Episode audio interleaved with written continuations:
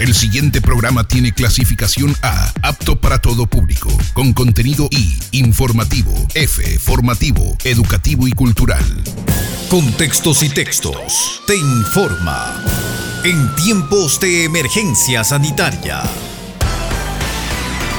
Saludos amigos oyentes, UTC Radio te informa. El Ministerio de Salud Pública reportó que el fin de semana, en tan solo 24 horas, se registraron 457 casos más de COVID-19.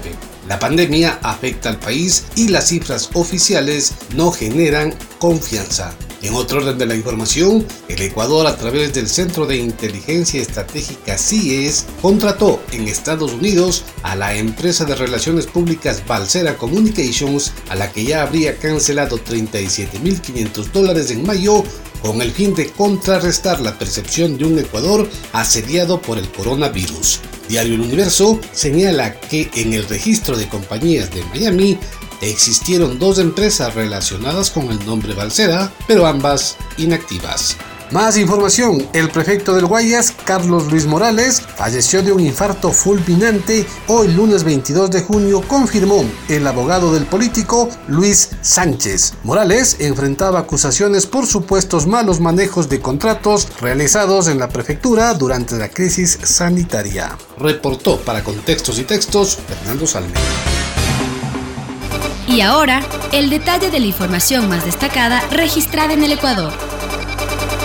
Saludos amigos oyentes, UTC Radio te informa, corruptos ya no podrán ocultar bienes ilícitos. Desde el día de hoy, entran en vigencia las 127 reformas al Código Orgánico Integral Penal. Entre los cambios más relevantes, especifica que las personas procesadas y condenadas por actos de corrupción ya no podrán ocultar sus bienes o valores en terceras personas porque igual serán incautados. Esta disposición se agregó en el artículo 69 en el párrafo de comisión penal. Otra de las reformas permite el uso del cannabis para fines medicinales. La tendencia o posesión de fármacos que contengan el principio activo del cannabis o derivados con fines terapéuticos, paliativos, medicinales o para el ejercicio de la medicina alternativa con el objetivo de garantizar la salud no serán punibles siempre que se demuestre el padecimiento de una enfermedad a través de un diagnóstico profesional.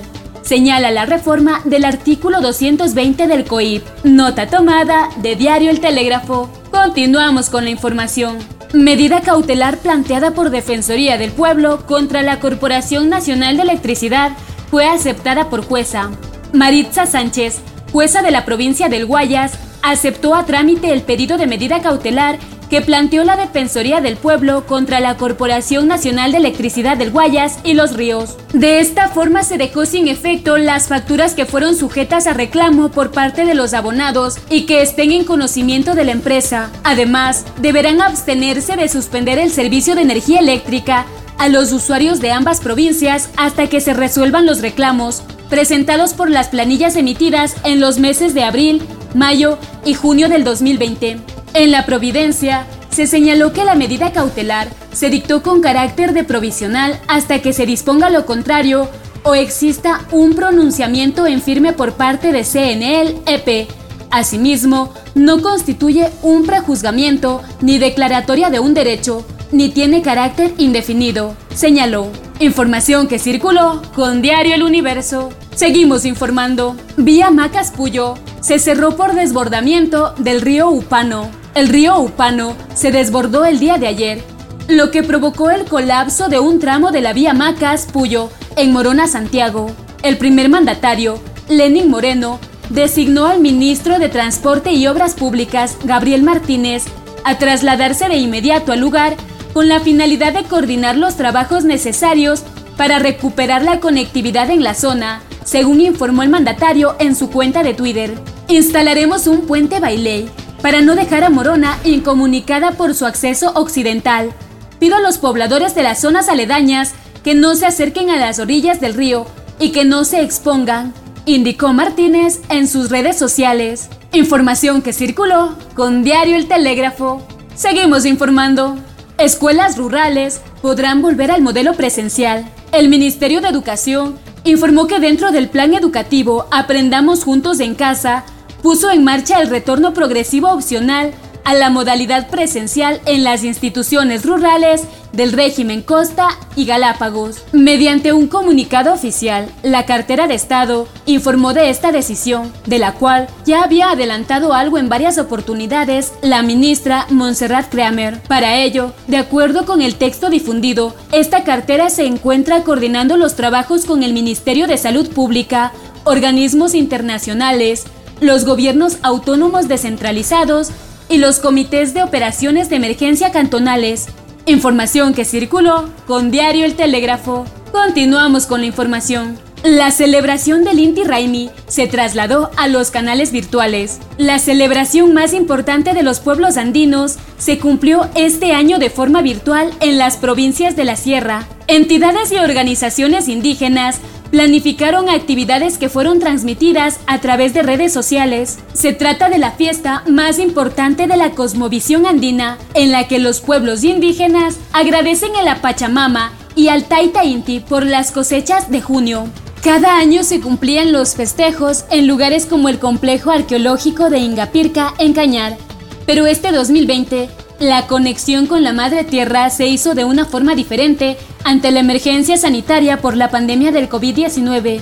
La celebración en la capital Azuaya fue transmitida por redes sociales. Aquí le dieron las gracias a la Madre Tierra por el nuevo año andino. Información que circuló con Diario El Telégrafo. Para contextos y textos, reportó Silvia Vega. Saludos amigos oyentes, UTC Radio te informa. En la Tacunga, instalación de tuberías para los barrios Pilacoto y San Sebastián de la parroquia Huaytacama. Giovanni Cóndor, director de agua potable y alcantarillado del GAD municipal de La Tacunga, mencionó que junto con las autoridades de Huaytacama planifican el empate de todos los sistemas de alcantarillado de la parroquia. El objetivo de la obra es mejorar la calidad de vida de la ciudadanía. Con una inversión aproximada de 30 mil dólares en el barrio Pilacoto y San Sebastián, se instalarán 900 metros de tuberías de 300 ml para alcantarillado. En el barrio Cuicuno también se colocarán tuberías con una inversión de alrededor de 120 mil dólares. Además, en el Departamento de Compras Públicas del municipio se analiza y presupuesta el cambio de tuberías por su tiempo de uso en la parroquia. Alrededor de 240 mil dólares costaría la obra. Debido al incremento de la población en el sector, luego del análisis técnico se ubicarán medidores para regular el caudal del agua. Fuente al día online. Más información en Ambato. Pacientes remitidos del Hospital Ambato. El Centro de Aislamiento Preventivo Obligatorio, CAPO, que funciona en las instalaciones de la Unidad Educativa Ambato, está destinado a pacientes que remita el Hospital Regional Ambato. No recibe directamente pacientes que buscan atención médica por sospecha de COVID-19. Los pacientes deben acudir primero a los centros de salud o al Hospital Regional Ambato para que sean examinados. Catherine Vallejo, administradora del centro de aislamiento contratada por el municipio de Ambato, aclaró que solo se reciben pacientes referidos de la casa de salud, con alta o prealta, quienes necesitan asistencia o aislamiento epidemiológico. Fuente El Heraldo. Reportó para Contextos y Textos Alejandra Cela. Saludos amigos oyentes. En Guaitacama, Giovanni Cóndor, director de agua potable y alcantarillado del gobierno autónomo descentralizado de la Tacunga, mencionó que junto con las autoridades de Guaitacama planifican el empate de dos de los sistemas de alcantarillado de la parroquia. El objeto de la obra es mejorar la calidad de vida de la ciudadanía de este sector. Con una inversión aproximada de 30 mil dólares, en el barrio Pilacoto y San Sebastián se instalarán 900 metros de tubería para alcantarillado. En el barrio de Cuicuno también se colocarán tuberías con una inversión de alrededor de 120 mil dólares. Mientras que en Saquisilí, tras reunirse las autoridades e integrantes de las mesas de trabajo del COE cantonal, este 20 de junio durante la tarde y noche analizaron la situación actual de este cantón y tomaron resoluciones importantes para la seguridad de los ciudadanos saquisilenses en este tiempo de emergencia sanitaria es así que el COE cantonal resolvió mantenerse en semáforo en rojo hasta el 28 de junio, previo informe y análisis de las diferentes mesas técnicas del COE cantonal, mantener una reunión del COE cantonal con los dos frentes de profesionales del cantón Saquisilí, para coordinar acciones de prevención ante el COVID-19, facilitar un vehículo del gobierno autónomo descentralizado al Ministerio de Salud Pública para movilización, atención y entrega de kits alimenticios a personas identificadas con COVID-19. También fumigación de las unidades educativas de acuerdo al cronograma que será presentado por la Mesa Técnica de Trabajo número 5 al GAT municipal. Por otra parte, en Salcedo, Unidad Educativa participará en Festival Internacional de Danza. La Unidad Educativa Cristóbal Colón será parte del décimo primer Festival Nacional e Internacional Infantil de Danzas y Bailes del Mundo, Expresión Colombia en Paz, que se llevará a cabo de forma virtual este 27 de junio. En otro ámbito de la información, siniestro de tránsito a la altura del Centro de Reclusión Social. El choque entre un vehículo Nissan Versa y un volquete, ocurrido la mañana de este viernes 19 de junio en la vía estatal E35 en la ciudad de La Tacunga, dejó como saldo una persona fallecida, dos adultos y una menor heridas. El vehículo pequeño que llevaba a bordo cuatro servidores policiales y una niña de 11 años se movilizaba desde Yaguachi, provincia del Guayas, hasta la provincia de Imbabura cuando fue impactado por el volquete a la altura del centro de reclusión social de Cotopaxi. De acuerdo con un reporte policial, los conductores de ambos vehículos se dieron a la fuga y los heridos fueron trasladados a casas de salud. La menor se encuentra con pronóstico reservado. Para finalizar, la Universidad Técnica de Cotopaxi invita a los profesionales a postularse en las maestrías de electromecánica, maestría en desarrollo local, maestría en lingüística aplicada al idioma inglés, maestría en Administración de Empresas, maestría en Sistemas de la Información, maestría en Electricidad mención Sistemas Eléctricos de Potencia y maestría en Educación Básica. El proceso de inscripción está habilitado en nuestra página web www.utc.edu.es.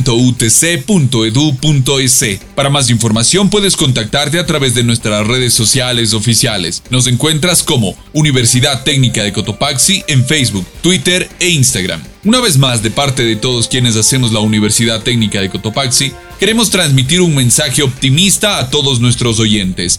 Hacemos un llamado a la unidad, a mantenernos fuertes ante la adversidad, con una actitud positiva. Al final, la vida vencerá. Para contextos y textos, reportó Marco Altamirano.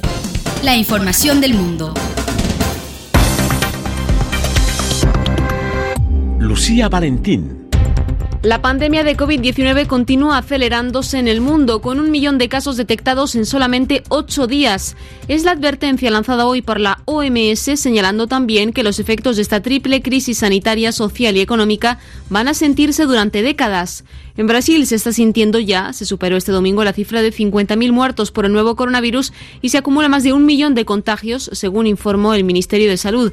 Es el primer país de América Latina en número de contagios y el segundo del mundo detrás de Estados China va a adherir al Tratado de Sobrecomercio de Armas, el llamado TCA, que obliga a los países firmantes a evaluar, antes de llevar a cabo una venta, si las armas en cuestión pueden ser utilizadas para eludir un embargo internacional, para ser desviadas en beneficio de criminales o si violarán los derechos humanos.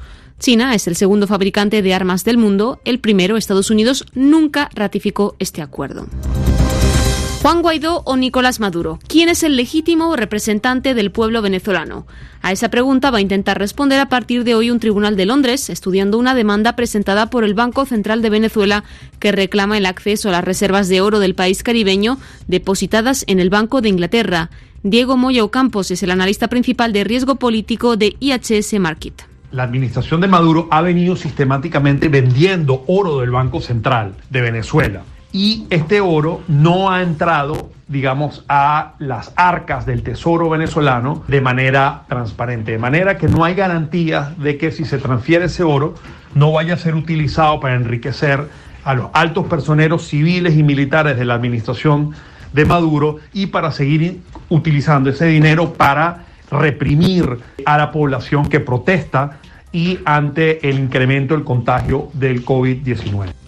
Francia repatrió a 10 hijos de yihadistas franceses que estaban retenidos en un campo de desplazados bajo control kurdo en Siria. Con esta repatriación en total se han repatriado 28 niños de Siria, pero el gobierno francés no quiere volver de vuelta a los 150 eh, adultos, hombres y mujeres que combatieron en las filas del Estado Islámico y prefiere que sean juzgados en territorio sirio. Tras cuatro meses de cierre, Disneyland París va a reabrir progresivamente a partir del 15 de julio con uso obligatorio de mascarillas y afluencia reducida. El parque de atracciones eh, habrá estado cerrado casi cuatro meses en un periodo de primavera-verano de afluencia creciente de turistas normalmente a la región parisina. Aquí estamos. Hacemos contacto directo desde el corazón de Cotopaxi con el personaje de hoy. UTC Radio desde Cotopaxi saluda al economista, al analista financiero Diego Ramos. Agradecemos por su tiempo y pasamos al diálogo, a la conversación. Gracias por atender esta entrevista, Diego. Le saluda Fernando Salme. La primera pregunta, ¿cómo analiza usted la situación económica del país cuando prácticamente acabamos el primer semestre de este año tan complicado? ¿Cómo están las cifras en el Ecuador? ¿Qué nos dicen las cifras? Bienvenido. ¿Cómo está Fernando? Muy muy buenas tardes y buenas tardes con todos quienes nos escuchan en, eh, en Cotopaxi, en el Ecuador y en el mundo. Bueno, las eh, todavía no se lanzan las cifras oficiales de, de, lo que ha sucedido durante esta pandemia, pero ya en marzo habíamos hablado de lo mal que nos encontraba eh, esta pandemia desde la perspectiva económica. Ya para entonces teníamos alto endeudamiento, desaceleración abrupta de la inversión pública, altos niveles de informalidad, reducciones en exportaciones de bienes y servicios, donde se incluye el turismo y, y eh, la, actividad aeronáutica, y serios problemas en la gestión de la liquidez. Eh, Félix Casares, un, un, analista económico, también llega a decir que la economía ecuatoriana ya se encontraba en recesión antes que la pandemia llegara al Ecuador, y lo que hizo la pandemia es acelerar esa recesión. Muchos de esos datos los veremos después, cuando, cuando se publiquen ya oficialmente, pero, pero ya se encontraba en recesión. Por esta misma razón, y porque ese rumbo nunca se corrigió, la recuperación va a ser mucho más lenta y dolorosa que lo que se espera en el resto del planeta. Diego, antes de pasar a la recuperación, usted con los análisis, con los estudios que ya se tiene, porque pese a que las cifras todavía no aparezcan, pero uno ya siente, pues no, en el diario vivir, ya siente, ya ve que las exportaciones han caído, que no hay producción o que hay eh, una reducción en el precio del petróleo, por ejemplo, en fin, todo ese tipo de sintomatología uno ya lo percibe. Ustedes que están dedicados al estudio económico, ¿calificarían la situación de crítica? ¿Es crítica la situación del Ecuador? Sí, lo es, pero pero veamos entonces qué, qué es lo que lo que se ha hecho o lo que no se ha hecho durante esta durante esta pandemia que nos ha llevado a este a este rumbo que es casi como caer en, en un abismo, ¿no? eh, quizás lo más relevante sean desde el punto de vista económico sean cuatro cosas, ¿no? la primera es el asunto de, la corrupción, pero al tener muchísimas más aristas y, y siendo bastante probable que solo sea una cortina de humo para desviar la atención de otros problemas que también son responsabilidad directa de quienes nos gobiernan, no, no le prestaremos mucha atención. La, la segunda cosa es la posición de la banca con respecto a reestructurar créditos. Desde mi perspectiva es una decisión insuficiente porque se siguieron generando intereses a pesar que conocían que sus deudores no podrían generar ingresos.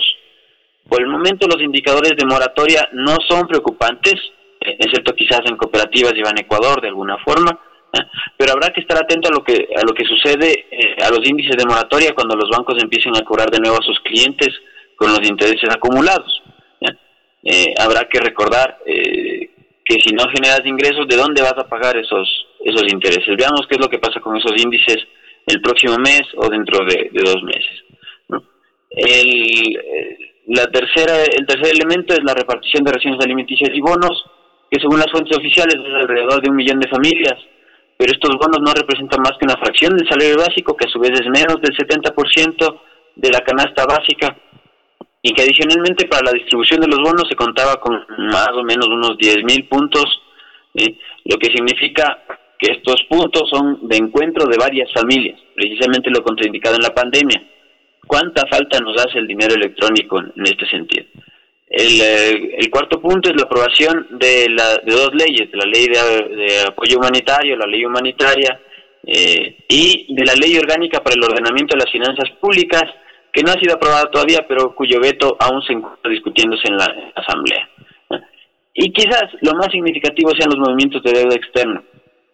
Se pagó deuda, se adquirió más deuda, se volvió a pagar deuda, Y mientras tanto, en la interna, el gobierno se atrasó en sus obligaciones con proveedores y con servidores públicos, terminó reduciendo el salario de los servidores públicos, eh, en algunos casos terminó la relación laboral o, despidió a otros, y anuncia el cierre de instituciones públicas, entre ellas empresas públicas, en una muestra muy, muy gráfica de lo que el gobierno entiende por acuerdo entre partes.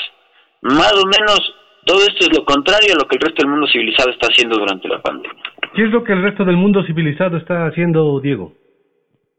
Inyectan recursos.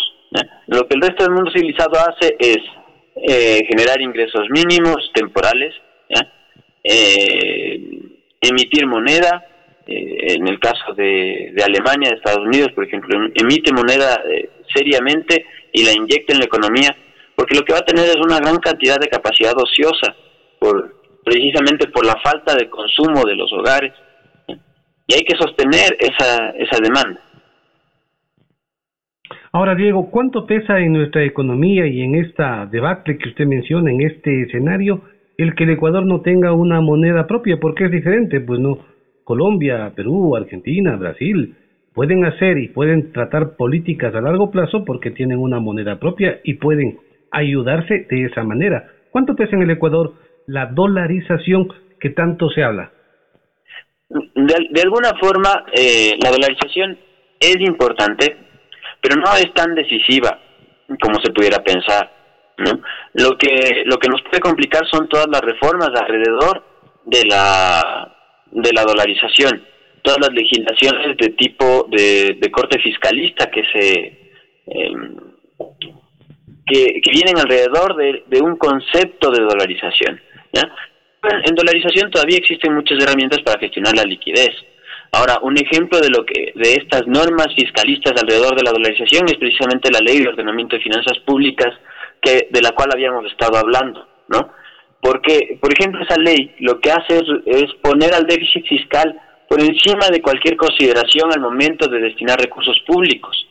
Eh, quizás mencionando solo dos artículos, el artículo 20, que habla del carácter vinculante de los techos presupuestarios, y el artículo 40, que constituye todo un título acerca de las reglas fiscales, incluyendo la generación de un fondo cuyo uso se conocerá cuando el Ejecutivo emita el, eh, respectivo reglamento.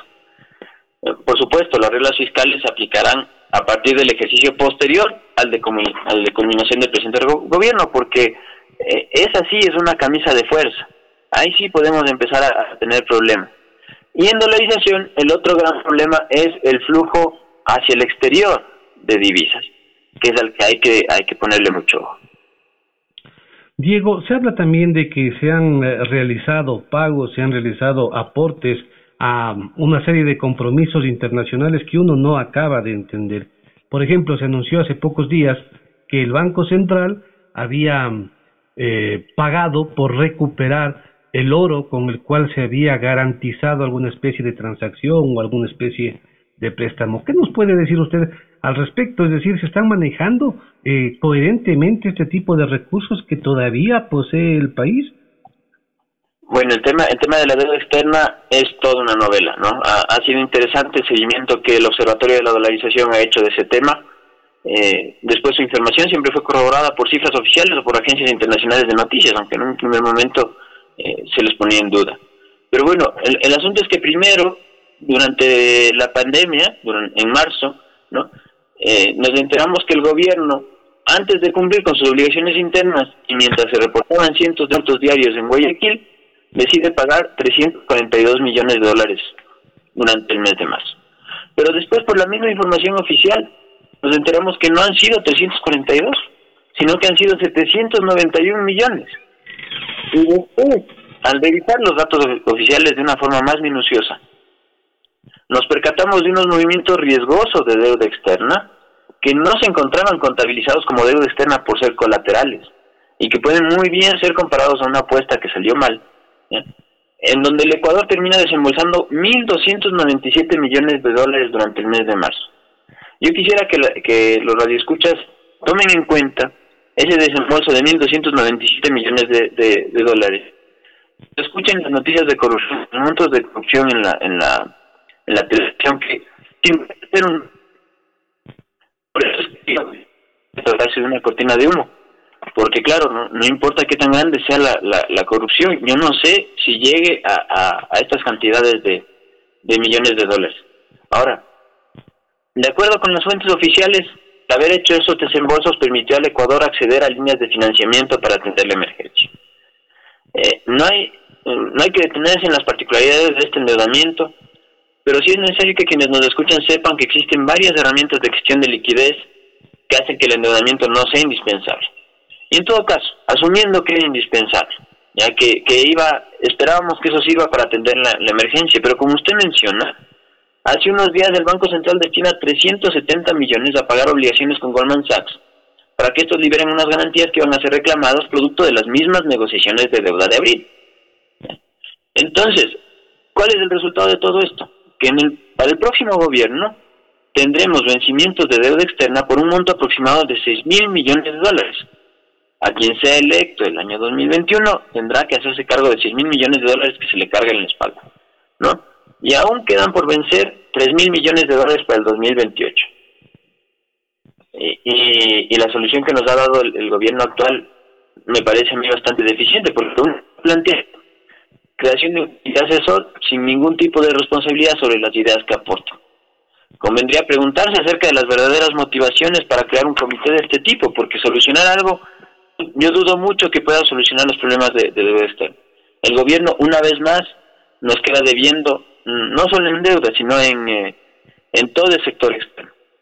Diego, ¿y usted cree que con estos, con este análisis, con estos razonamientos, em, la gente el pueblo, los sindicatos, las organizaciones políticas, las organizaciones gremiales logran entender el manejo económico y la crisis que atraviesa el país o estamos viendo hacia otro lado y no entendemos todavía el verdadero problema que tiene el Ecuador en lo que hace referencia a lo económico. ¿Cómo analiza usted esto? Yo creo que lo que conviene estar atentos, muy atentos. Eh, sucedió la nadie está viendo el asunto de la deuda externa porque aparecieron los, los, todos los escándalos de corrupción, pero hay que regresar a la deuda externa. Se han perdido de vista muchos eh, asuntos acerca de los cuales eh, se ha hablado cuando revisábamos los términos de los acuerdos con el FMI. En estos días se ha hablado del aumento del IVA, se ha hablado de una posible privatización de la seguridad social y de los activos del Estado en general, se ha hablado acerca de la autonomía del Banco Central todos estos temas estaban en los acuerdos del FMI que se publicaron parcialmente el año pasado y eso porque me dio una solicitud judicial. Y ojo que el presidente Moreno ya ha anunciado ante la pandemia que reformar el código monetario financiero eh, utilizando la frase para poner la casa en orden.